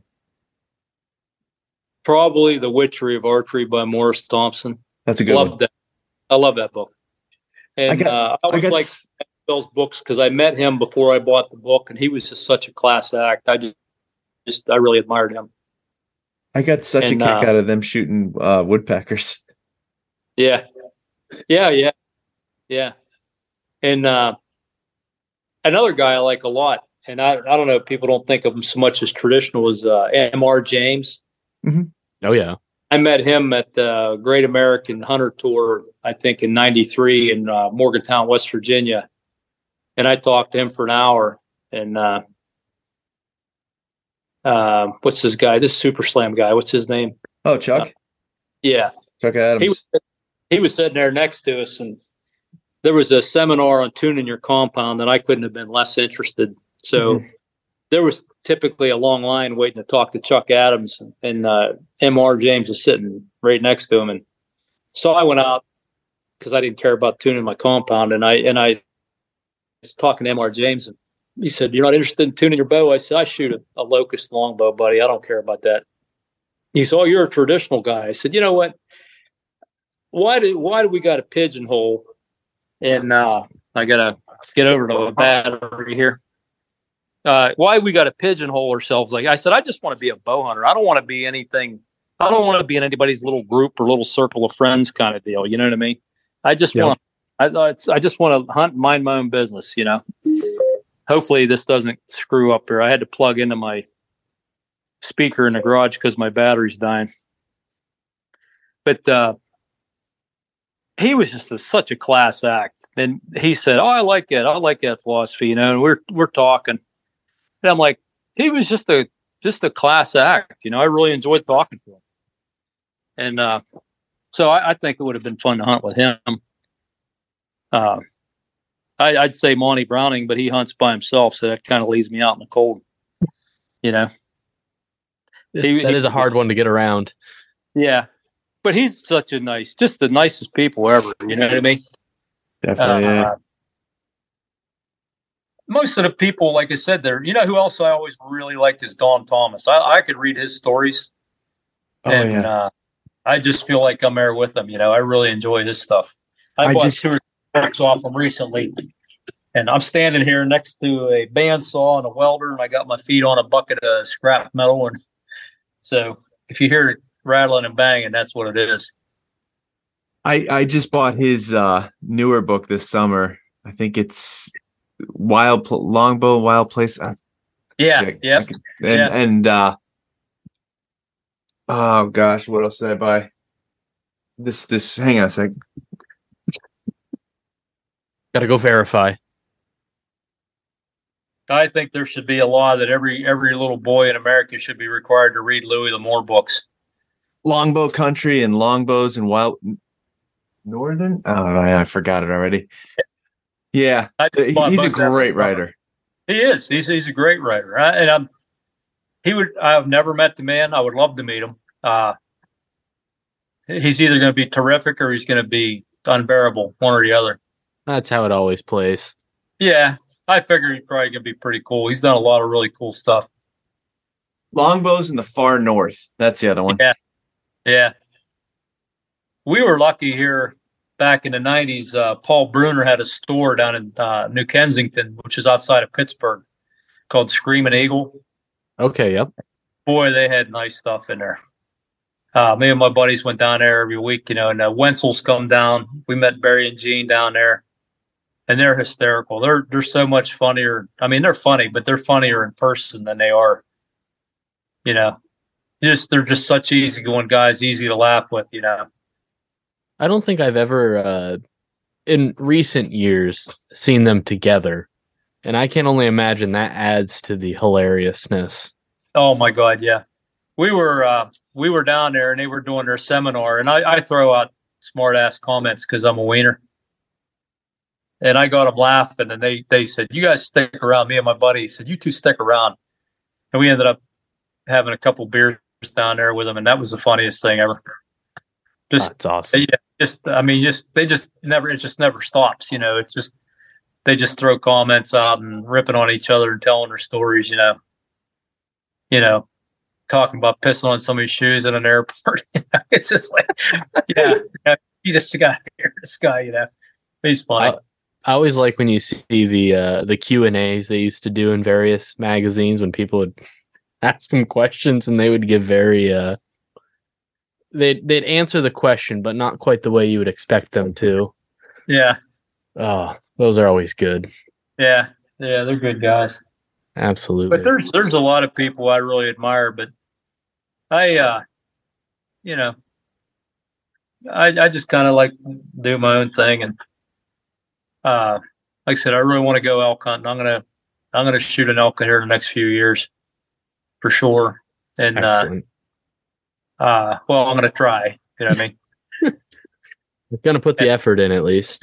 That's right. If I get close to one, uh, I'll be happy. If I do a South Cock stand there, like we were at uh, Sportsman's Club the other night, we had a we had an event. We called it the Swine and Dine. Um, we had uh, a pork dinner, which we were going to do pulled pork, but we just got too busy, so we had a local Mexican restaurant brought us carnitas, which is uh, Mexican pork. I don't know. They cook Yep. it differently. but It's kind of like pulled pork. Really, good. though. Yeah. Really good. Really good. And uh, so for 20 bucks, you came down. We shot a 30 target 3D course. And then um, then we ate. We have an aerial target. Do you remember it? Well, you, you were at ETAR last year, right? Remember the guy that had the launcher? Yeah. Yep. we bought one of those for the club and we had one of those we shot it at the five stand uh, so it was under lights we shot Oh. that Cool. and my son's uh, lab was retrieving the disc for us which was just a riot and uh and uh saved us a lot of walking you know and then uh then we ate and then we uh, we shot uh, we uh, you ever done a coon shoot where you shoot at night Yeah. Selective price. We had a coon and pig shoot, and uh, we had uh, we bought a dozen uh, javelina targets and a dozen raccoon targets. We put the reflective eyes in them and had them out through the woods. And we had a flying pig target. I made a running deer target a while back, and we put a javelina target on there. My wife put a little set of wings on it, so we had the flying pig. We had to shoot We 50-50 for the flying pig. It was a lot of fun. Ah, it sounds like a hoot.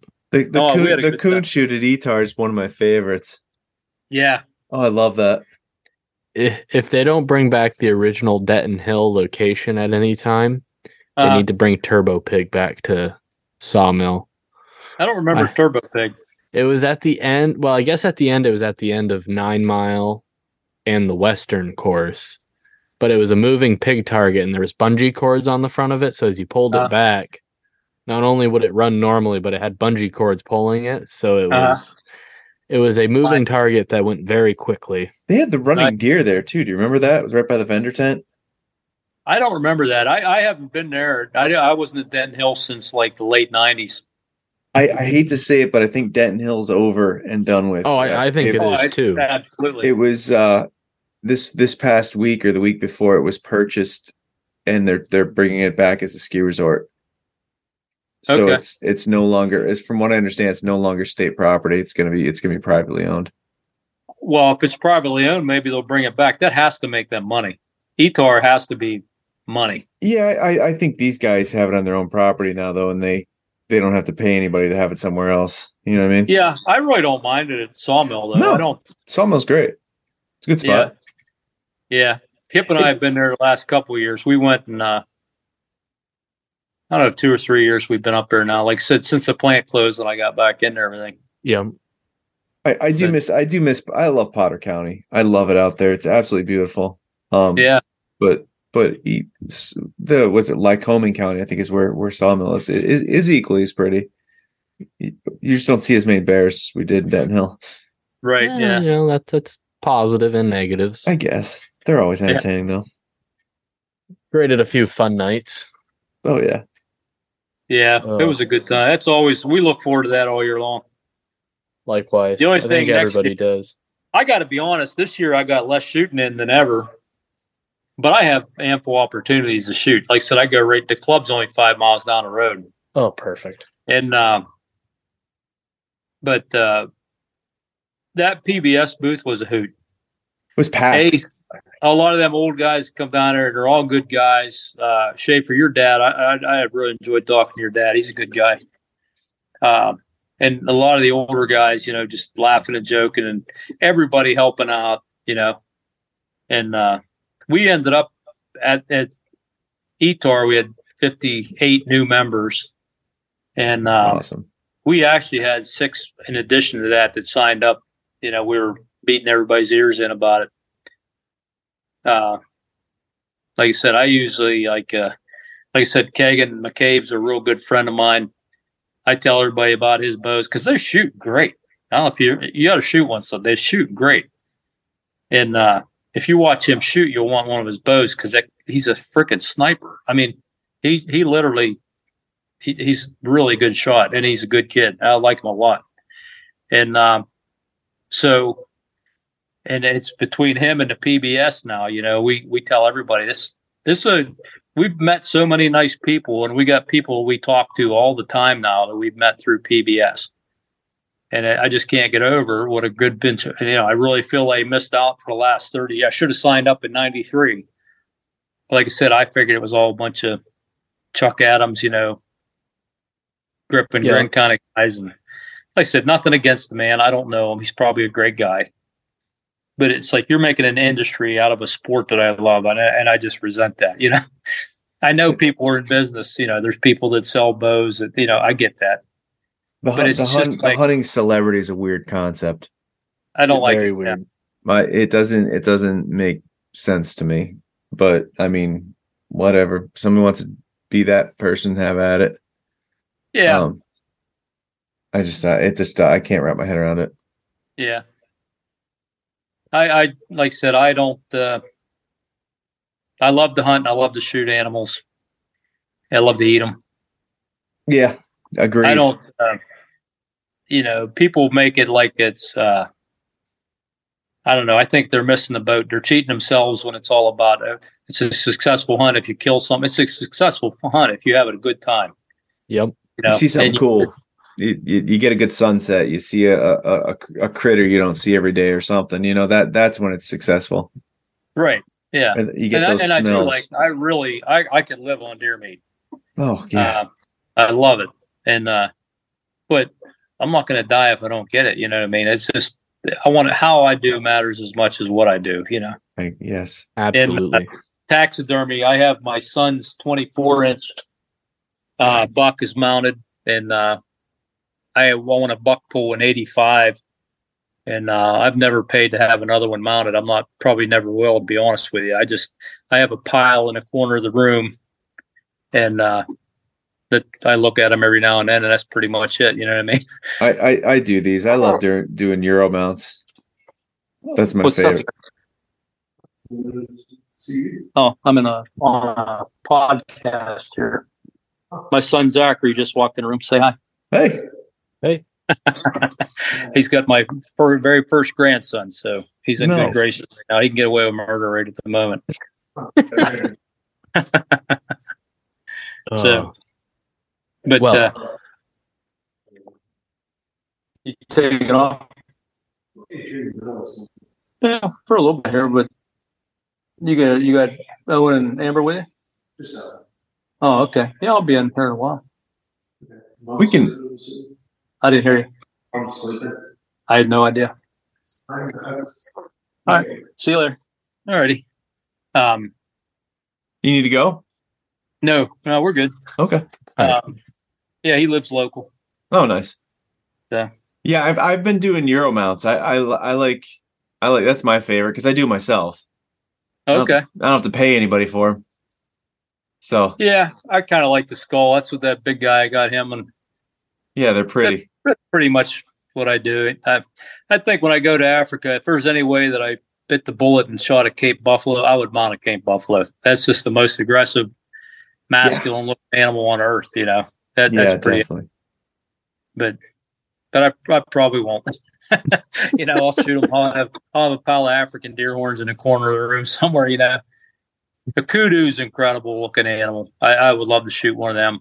That's the one with the long straight antlers, right? No, they have the twist. They look like a corkscrew. Oh, okay, okay. yeah. Ibex is that the Ibex?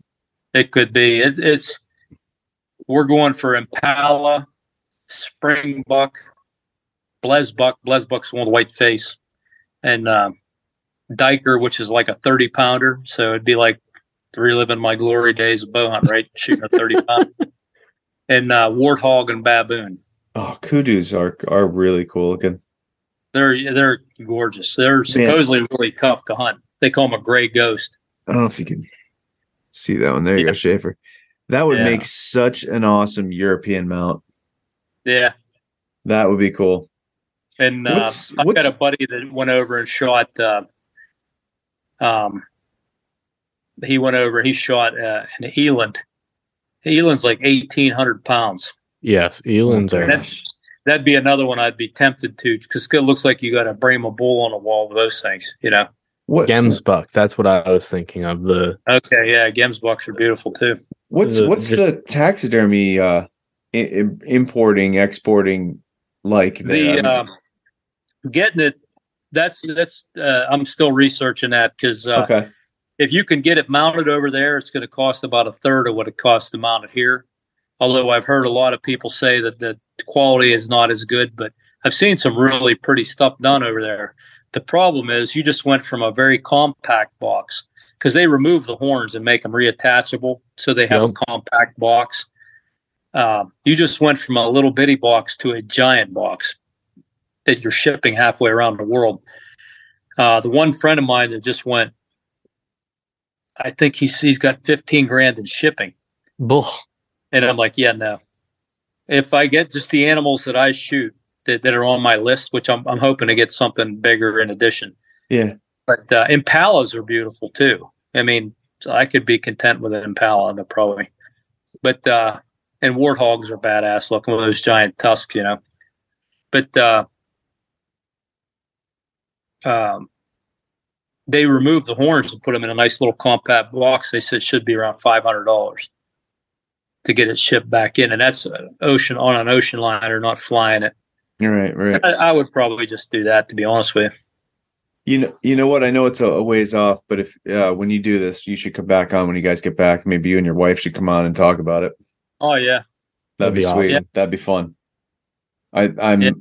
The more I hear about it, the more it, it piques my interest, and it, and it, it it didn't in the past. I had zero interest in Africa. yeah. And then I started I, I watching just Denny told somebody Sturgis videos, that and I I'm had like, no hmm. interest in going, and then we started talking about it. I'm like, you know what? I really want to go. yeah, it it it's it sounds cool. It sounds like a really cool hunt. Yeah, it's. I think the whole experience ought to be good. We just booked our flight, which that was a little bit of a culture shock. Our airline tickets were about twice what we expected Oh. uh, because ten months in advance the flight sold out, Oh. and uh, we got the last. There's three seats left, and we got two of them, Wow. and they were the only ones left were first class. So it pretty much doubled the Hmm. price. You'll Oh. fly in comfort at least. I mean, yeah. Yeah, and like How- I said, how- I'm not I'm not that young anymore, you know. And I after 17 or 18 hours on a plane, uh, I might be thankful to have a big recliner seat instead of a cramped little. Yeah, I'd say How- so. I don't really How don't long is it? in the seat Fifteen? Is it fifteen hours? It's like 17 or 18 hours. Seventeen. Oh God. Yeah. Yeah. I'd want a bigger seat. I get that. Yeah, but I didn't really want to spend the money. But it's like, yeah, you know what? It'll probably be a once in a lifetime thing. Yeah. I don't know if it makes it better, but you can break the the price down by hour. That might make it seem slightly There you better. go. Yeah, I like I like the way you think. It's easier Yeah. on your wallet that way. Yeah. That's why. That's why when I buy 3D short, that's why there's arrow holes all through them because I'm just trying to get my money's worth out of that. Right. Exactly. You can shoot the butt. That doesn't matter. Shoot the shoot at the end. Why'd you It's accidentally shoot the deer behind the rear shoulder? Oh, that's what was available on my 3D. Wasn't worn out. Yeah. I mean, one come on. time, one time I hit a deer and it was a pretty nice buck, and I shot. And he come out an area I didn't expect, and uh, and when I drew back and and I shot, and I thought it broke my arm. It, my lower limb hit a hit a tree limb hard. I mean, like really Oh, solid. yeah. It about ripped the bow out of my hand, and my arrow went like two feet to the left of where I wanted. And I hit him right in front of the hind legs, and I was sick. I was just, oh no! And it was a nice buck. So I just snuck out of the woods and uh, I called my buddy and he the next day we go out and look. And uh, he goes, Where'd you hit him? I says, Well, I you know, I hit him, that's all I'm gonna say. and we're tracking and that deer went less than hundred yards and laid down. we went out there, we expected to be looking all day. And it's the same thing. It's like basically walked out, and walked right up there, he was laying dead. And he looked, he said, You hit him, you gut shot him. I said, No, I hit him in the vitals. He said, No, you didn't. You hit him in the guts. I said, Is he dead? he goes, Yeah. So he obviously thought that was a vital spot, you know. and uh, so, you know, it's a dangerous weapon we're using, you know. Yeah. Absolutely. I got a Oh. buddy that uh, hunted with uh, bear razorheads, and he would only hunt from the ground. And he damn near killed himself. Uh, he dropped an arrow out of his quiver one day and didn't notice it. And the next morning, walking back through this really thick brush, his arrow was knocked down, and he walked right into it. And he ran it Oh. right into his leg, razor sharp. And uh, he said he's kicking, and like, what the hell's hanging me up? And he just kept kicking and kicking, and he goes, why does my leg hurt so bad? Why does my foot feel as like it's underwater? And he he got cut his artery and everything. Oh God. Oh. Dang. Yeah, he was all by himself, you know, a mile out into an old strip mine. and he put his belt around his leg and walked home. And he's fine. I mean, he he healed up and everything. He was in a bad way for a little while, but he Oh, walked out of the woods. Makes you Oh. think. Who Yeah, it told us does. the story? Was was it South Cox did that? Something similar? Put a broadhead through his boot?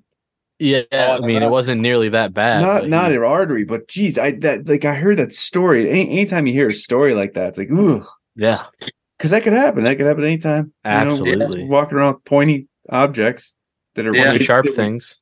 that we sharpen The the piss out of. I dro- I dropped a uh, broadhead arrow out of a tree stand one time. I, I I'm a big believer in putting uh, arrow Only holes once. and um, I dropped one and I forgot. I dropped it early when I, you know, climbing in the tree or pulling a bow up. Yeah, I forgot about it. And I went to climb down. I thought, shit, I don't know where that arrow was. I looked and it was pointing straight up. It was leaning against my tree step. And if I'd have gone down, I mean, it was a step or two below me. But if I had stepped down, I'd have stepped right on that Ooh. broadhead. And I'm like, oh, it makes your hair stand up. watch where your arrows are going. Yeah. It's uh, it's the warning for everybody. Yeah, Oh man, Schaefer, Oh. we're pushing an hour and a half here, buddy. I know this. This has been absolutely awesome, Earl. Oh, Uh, it's boring as hell. you guys are gonna you're gonna cut all my bullshit out. no, I think we're gonna leave it in. That's the entertaining Oh. part. no, it's it's been great. We greatly appreciate you coming on here. Probably. all right. Well, I uh, had fun. It was a good time. Awesome. Yeah, no, it's uh been absolutely great. I want you to come back next on after time- Africa. Next time, next time at the ETAR, when I see you, instead of giving me that celebrity talk to the hand bullshit, you'll come over and say hi. Who me? You think? Exactly. no, you, Chris. no, you were talking to somebody else, Chris. I don't think you felt good or something. Oh, No, that Schaefer was- was the one that didn't feel good. I'm sorry. I'm sorry, Schaefer. Schaefer. When I met you, I was talking to your dad, and you come walking up. I thought I told Kip, I said he looks like he's ready to puke or something. Yeah, no, you, we were. you were sick or something or what? Uh, my my wife and daughter were ill the week before, and I thought I had made it in the clear. Okay. And, But he didn't. And and then while I, the first day down there, I'm guessing it was the lack of sleep, the eight hour drive, and the 95 degree weather. Uh-huh. whenever my body was doing a really good job fighting, it was like, "Mm, sorry, you chose Yeah. wrong. I uh, I walked over, shook your hand. I was talking to your dad, and and you said, "Well, Chris is over there. If you want to talk to him." And and then you turned and walked away. And your, I said, "Your dad." I said, "He don't like me, does he?" He said, "No, nah, probably not." or something along that line. I don't remember exact words. and I just laughed. I I, did, I knew it was something was going on. I didn't. yeah, Uh, he, he wasn't talking to me either, so don't don't don't be Yeah. offended. No, was- I'm probably the. I'm I'm probably the least sensitive person you know on earth. They call me sensitivity man, and uh, I, I just you know whatever. Well, I got I'm a- I got a I got a dog. I really don't need any more friends. You know. that's it. That's it. I'm kind of bummed I missed you, Earl. I, I would have liked to have talked. I would have talked to you. I I am Uh, an individual that sweats a lot to begin with, and that was a Uh, whole new level that week. That was Oh, that's was how I knew I was whatever it was was under the weather a little bit more because I, I worked uh, I worked at that power plant, and I was uh, I was a white hat. I was a management type guy. You know, Oh, you had the one of the hat. union mechanics wanted to give me a hard time, so he's yelling at me in front of the whole crew, and I go, Dave, I, I can't believe you talked to me like that. I said, Didn't you read that Christmas card I sent you? And the rest of the crew's like, Ooh, you sent a Christmas card, you know. And he goes, You didn't send me no Christmas card. And I said, That's right, asshole. And you ain't getting one this year either. I don't care if you like me. oh that Yeah. is I, that I is like it. Like I said, I want to be. I want to. My default setting is I like everybody. If they don't like me back, well, that's just that's their loss, as far as I'm concerned. Like I, I just, I have a good time wherever I go. Like I said, the world's full of really good people. Um, like I said, the PBS is full of really good people, real impressive people. I mean, that do things the right way, what I can see, and uh, yeah, we just had a good time up there. Like I said, we had more fun BSing with all the people we met. You know, it was like a marathon. Uh, I don't know what you want to call it, reunion, but not with people you didn't know before. You know, Yeah. definitely a good time. I did. I, I love as much as I love shooting. I didn't miss the shooting as much because we had so much fun meeting everybody and talking to everybody. You know, and and I, I was telling everybody, I've only been a member for six months, so I'm probably not the best example. I says, but I can tell you that with one request for a chance to go hunting somewhere, I got 20 replies in one night. How do you beat that? You know, You, you don't. no. It's So I did I'm end up getting to go down south over Easter. Uh, we I brought my son's uh, Labrador down to Sporting Life Kennels to get trained while he was overseas, and I called a wildlife biologist in Alabama, and she gave me coordinates. Hunt this spot. So my buddy and I went down there. We went to the coordinates. We didn't find anything. It looked like a horror movie was filmed there. And here they had uh, a professional trapper come in, and he would catch the whole sounder the whole herd or whatever you call it of pigs. They would just go in there and annihilate the whole pack and leave them there. So we got there like a week too late. The area it looked like it would have been good pig hunting, but if we'd have been there a week or two earlier, That's crazy. Yeah, we it's still had fun. It was still Yeah. neat to see the woods in another. In another, I'd never been in, the- in the woods in Alabama before, so we had fun with that. So eventually, Awesome. I'm gonna I'm gonna shoot a pig. I'm gonna end up in, in Georgia or Florida or something like that, and I'm gonna find a pig and I'm gonna shoot a pig with my bow. I want I want to do it too. That that's on my list. That's high on my list. So it's it's definitely on my short list. Yeah. Just because I mean it's it's a cheaper hunt I think to do out of state and and You pretty much just have to show up somewhere. yeah I think so Yeah. for the most Show part up somewhere and buy a dirt cheap license and call it good.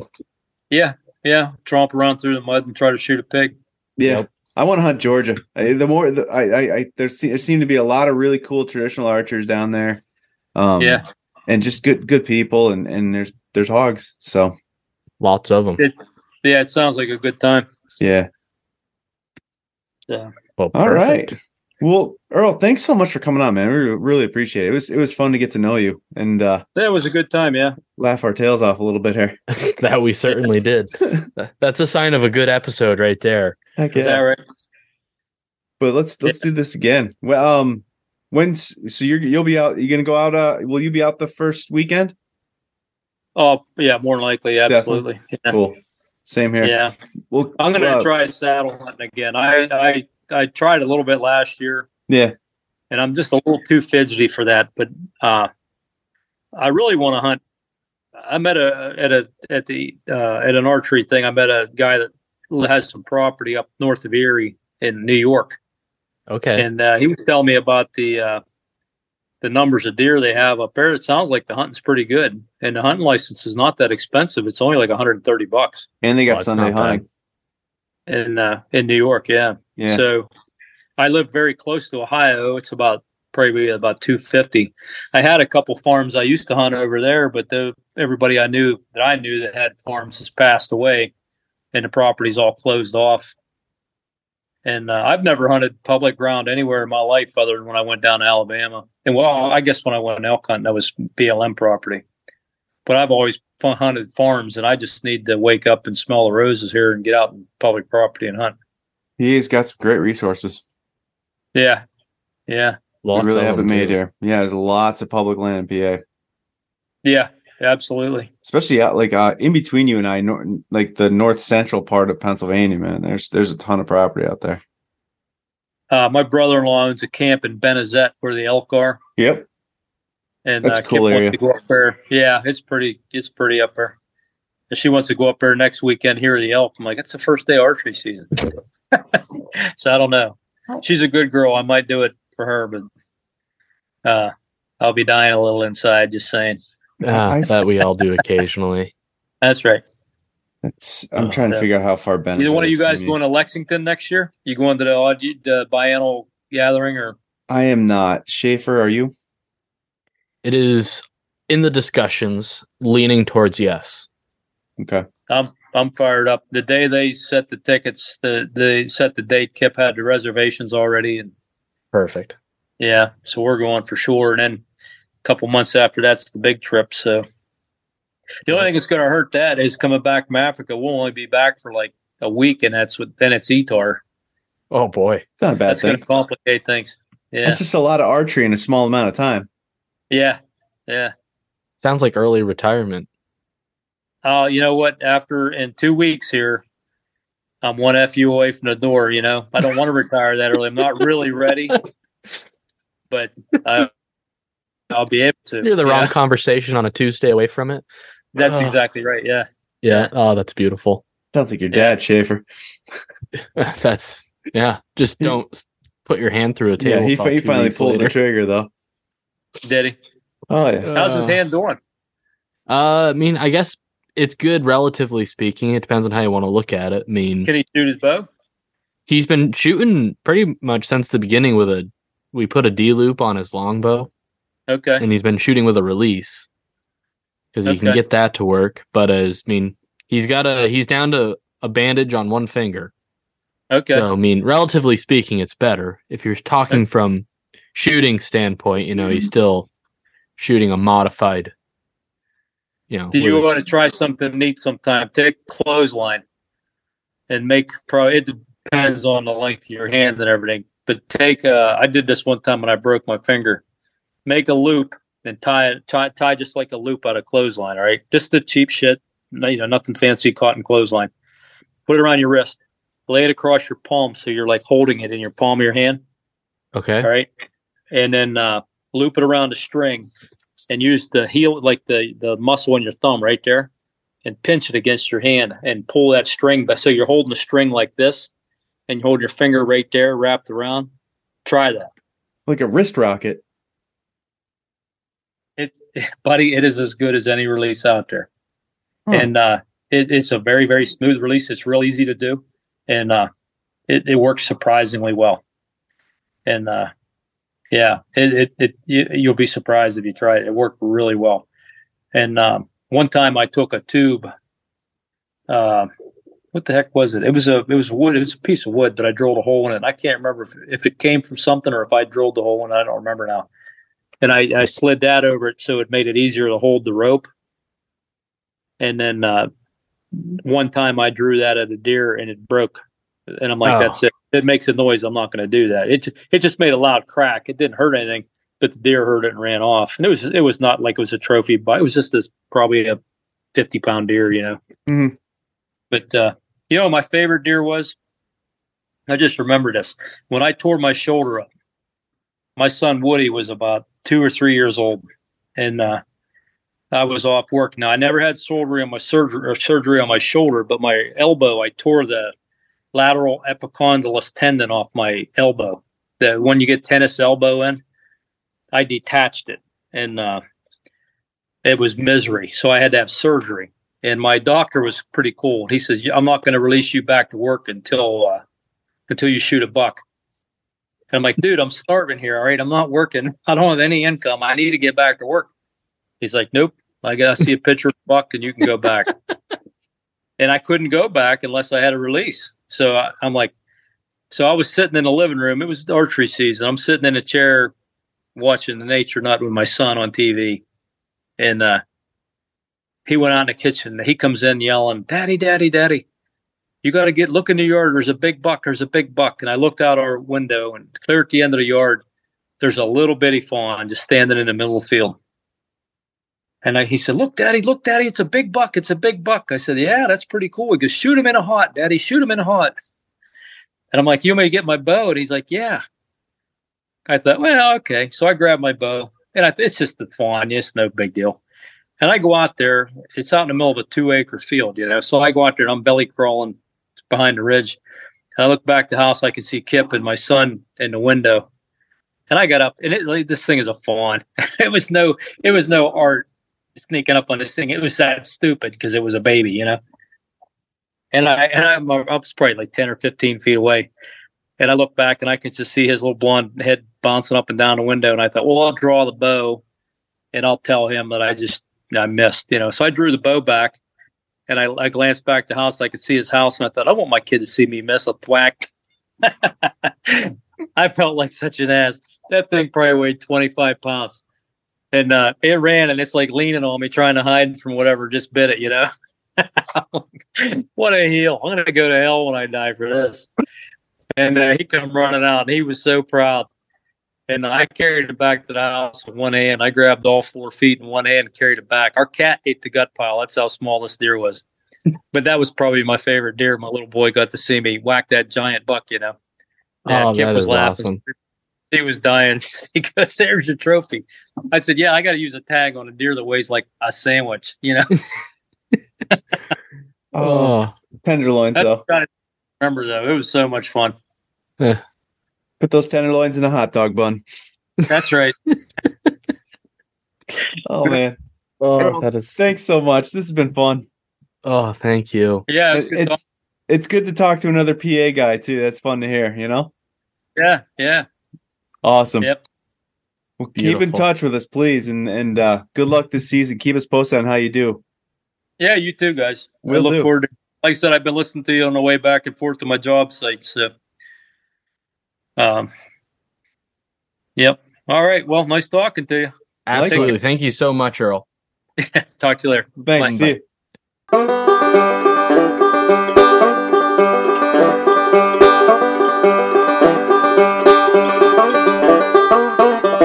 Before we close out this episode, everybody, just wanted to take a moment and say thank you for listening to this episode of The Broken Arrow. Also, if you enjoy the show, remember to check out our partners Black Widow Bows, Addictive Archery, Safari Tuff, and Great Northern Quivers. Till next time, shoot straight.